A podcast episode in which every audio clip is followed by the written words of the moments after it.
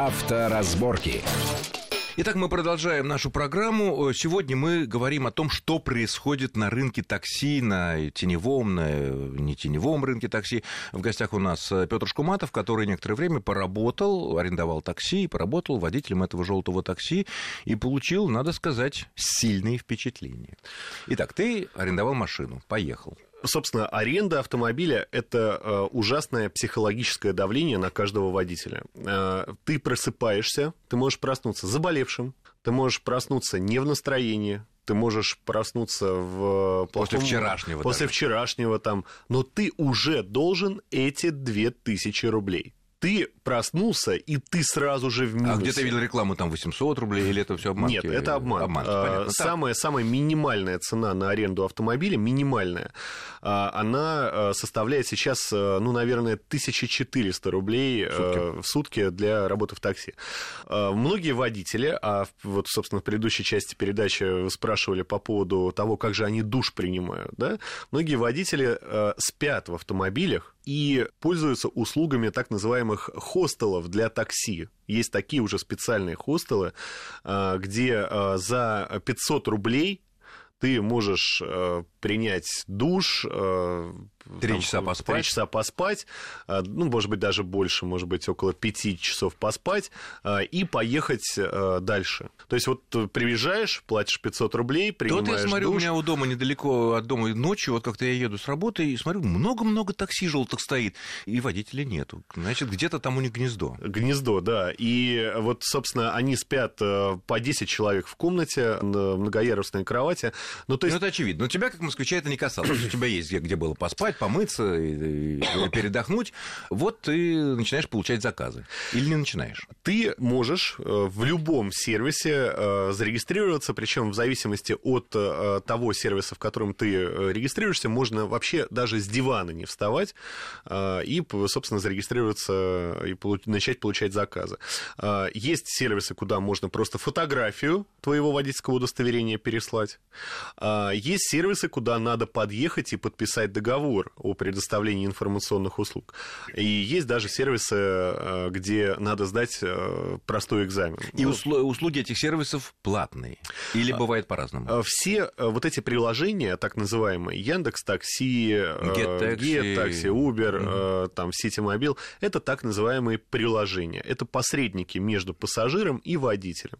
Эти посредники предоставляют определенные услуги, как для водителей, так и для пассажиров. За плату со стороны водителя, с, э, да, который за... получает заказ. Конечно, водитель э, им э, отдает определенный процент. В частности, в Uber это 20% от заказа, э, в сети Мобил 15%, э, в Яндексе там от 15 до 20 ну, это, это, и так далее. И это сверх той, тех денег, которые вы, мы платим за аренду машины. Э, естественно. То есть э, вот мы платим 2000 за аренду, и плюс от каждого заказа 20% мы отдаем. А откуда сервис знает, э, какая сумма была из этой поездки? Сервис предоставляет так называемый таксометр для водителя. И пассажиры тоже требуют, чтобы этот таксометр был включен. Он считает сумму поездки после того, как водитель закончил поездку, Э, сервис уже знает, что поездка стоила, там, допустим, 300 рублей и списывает 60 рублей э, с водителя комиссии.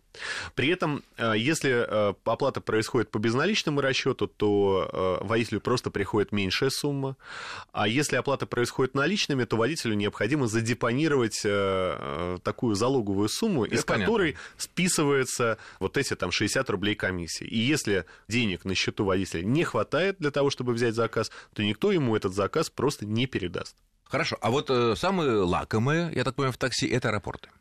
Нет, а э, это ошибка. Дело в том, что э, аэропорт это не самое лакомое. Это наоборот, э, наверное, даже сейчас очень многие водители пытаются избавиться от заказов аэропорта. Да ладно. Почему? Как? Почему? Потому что сейчас цены упали до 800, 700, 800 рублей у некоторых сервисов за поездку в аэропорт. Допустим, это пусть стоит 1000 рублей поездка. 1000 а, минус 20%, 800 рублей достается водителю. Поездка только в один конец занимает 40 километров. При этом, когда ты приезжаешь в аэропорт, ты встаешь перед необходимостью ждать следующего заказа, чтобы вернуться обратно не пустым. А, а так пустым вот, обратно возвращаться совсем смысла нет. Абсолютно, потому что в этом случае поездка будет 80 километров, 10 рублей километр, это близко к А бензин тоже твой? Бензин твой, естественно. Ты встаешь перед необходимостью подождать клиента. Но где ты будешь ждать клиента в Домодедово? Платная Нет, ну, парковка ну, видно везде, что рублей. на подъездах к аэропортах стоят по обочинам, в уголках, в каких-то карманах стоят куча автомобилей. Абсолютно точно. И куча такси. И куча такси. И они все ждут, пока э, им придет заказ взять из этого аэропорта человека. Абсолютно точно. Но да. самое, самое неприятное то, что заказ приходит ближайшему водителю. А ближайший водитель тот, который находится на платной парковке. А, соответственно, водитель... Замкнутый круг. Да, кто платную парковку оплачивает? Водитель такси. В итоге получается действительно замкнутый круг, и э, за вот эту тысячу рублей вести э, человека в аэропорт, чтобы потом стоять где-то где в канаве, где-то в абсолютно неприспособленных условиях. И ждать. Э, под палящим солнцем, среди тысячи таких же, как ты, и ждать, пока тебе придет заказ, Наверное... Понятно. А вокзалы? Вот сейчас тоже там вроде порядок навели, там уже даже не ждут никто. А, вокзалы отдельная история. Дело в том, что а, РЖД выпустила специальную карту для таксистов, которая а, обеспечивает доступ водителям такси к на вот этим своим места. на привокзальные места. Но дело в том, что... То есть сторонний даже заехать туда не может? 300 рублей это стоит, то есть это очень дорого. Ого. То есть проще вызвать такси. Так. Но самое неприятное то, что эта схема с заездом такси, она настолько забюрократизирована, что карты эти имеет, ну дай бог, каждый сотый таксист. А с учетом того, что там текучка просто чудовищная среди водителей такси, потому что мало кто а выдерживает... карта уже на человека, а не, а на, карта, не, не а на карта, автомобиль? Конечно, а карта уже на человека, ага. и человек э, может с этой картой просто уйти. Карта у человека, то есть он не обязан ее возвращать, скажем так. А в итоге там возникает э, абсолютная чехарда. Хорошо. Итоге... А где же тогда, вот э, мы когда про аэропорт начали, а самое-то лакомое место сейчас где? Вот что является вожделенной целью любого таксиста? Сейчас самое лакомое – это работа э, по старой схеме с руки, когда э, не сервис устанавливает тебе цену поездки. А еще берет себе процент. И еще берет да? себе 20%. Так, так, так. А когда ты непосредственно договариваешься с пассажиром о стоимости поездки, куда ему нужно. А как ты знаешь, что пассажир... Э, просто с руки имеется человек поднимает Просто руку? с руки от бордюра, да. То есть э, человек подходит к бордюру, поднимает руку, ты останавливаешься, он говорит там, мне, пожалуйста, в Останкино. Ну. Ты говоришь, 500 рублей. Угу. Он говорит, да, поехали. И все, эти 500 рублей целиком твои твои, нет никаких посредников между тобой и э, Хотя этим... машина у тебя арендованная. Хотя машина арендованная, mm. это не важно. А налог с этих 500 рублей? Э, таксисты не платят налоги. Э, это надо э, четко э, понять, что если таксист сегодня платит налоги, то через три месяца его вынесут с рынка вперед ногами. Потому а что... кто платит налоги? Сервисы? Э, никто не платит налоги. Так. Сервисы не платят налоги. Сейчас на рынке такси, если кто-то вдруг начнет честно платить налоги, то со, сложившимся уровнем цен этих людей честных будут выносить умерших от голодной смерти вперед Ну, кроме, наверное, крупных компаний, которые, вот, как мы говорили, комфорт уровень, бизнес уровень, они слишком да, заметны, чтобы не платить. Да, там, а, в, а, где комфорт и бизнес, там люди а, покупают себе патент и платят патент, ну... Ну, понятно, общем, патент как индивидуальный предприниматель. Как индивидуальный да. предприниматель, И там да. уже либо он в штате компании работает, либо берет в аренду штат, тоже. Штат уже практически ушел, ушла эта схема, то есть в штат никто водителей не берет. Даже те компании, которые еще в прошлом году набирали к себе в штат, уже...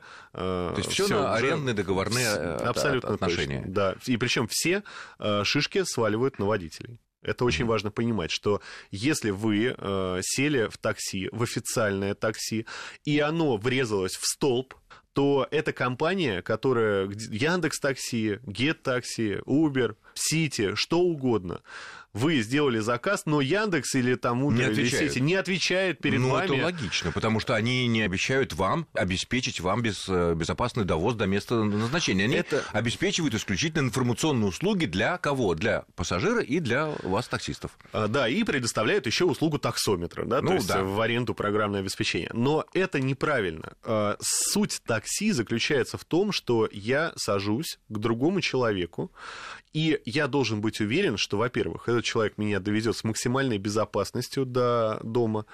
А, во-вторых, э, я застрахован на время поездки. И, э, в-третьих, э, если что случится, то никаких вот таких проблем не возникает. Проблем... Но тогда мы выйдем в такую ситуацию, вот как греческое или там нью-йоркское такси, как мы знаем, официальная лицензия стоит чуть ли не 100 тысяч долларов. Лицензия там тоже выдается, к сожалению, на автомобиль. В результате это привело к тому, что ты покупаешь лицензию на автомобиль а. и сдаешь его в аренду пуэрториканцам. Вместе с лицензией, да. Вместе с и лицензией. на это. Да, и вот здесь, в Москве, точно такая же схема. То есть когда пошли вслед за нью Пошли, да, ну, как же так? Вот, и они, соответственно, берут вот эти желтые автомобили, а, а, закрывают доступ частникам, а, значит, открыли доступ себе, и потом в три дорого сдают вот этим бедолагам такси таксистам, которые берут этот автомобиль вместе с лицензией, которая в Москве бесплатна на автомобиль, но она бесплатна только тем, кто, кому удалось зарегистрировать автомобиль в качестве ну, такси. Ну, в общем, э, приоткрыли так мы немножечко страничку вот этой темной относительно такси, истории с такси в нынешней ситуации, потому что действительно во многих маленьких желтых машинках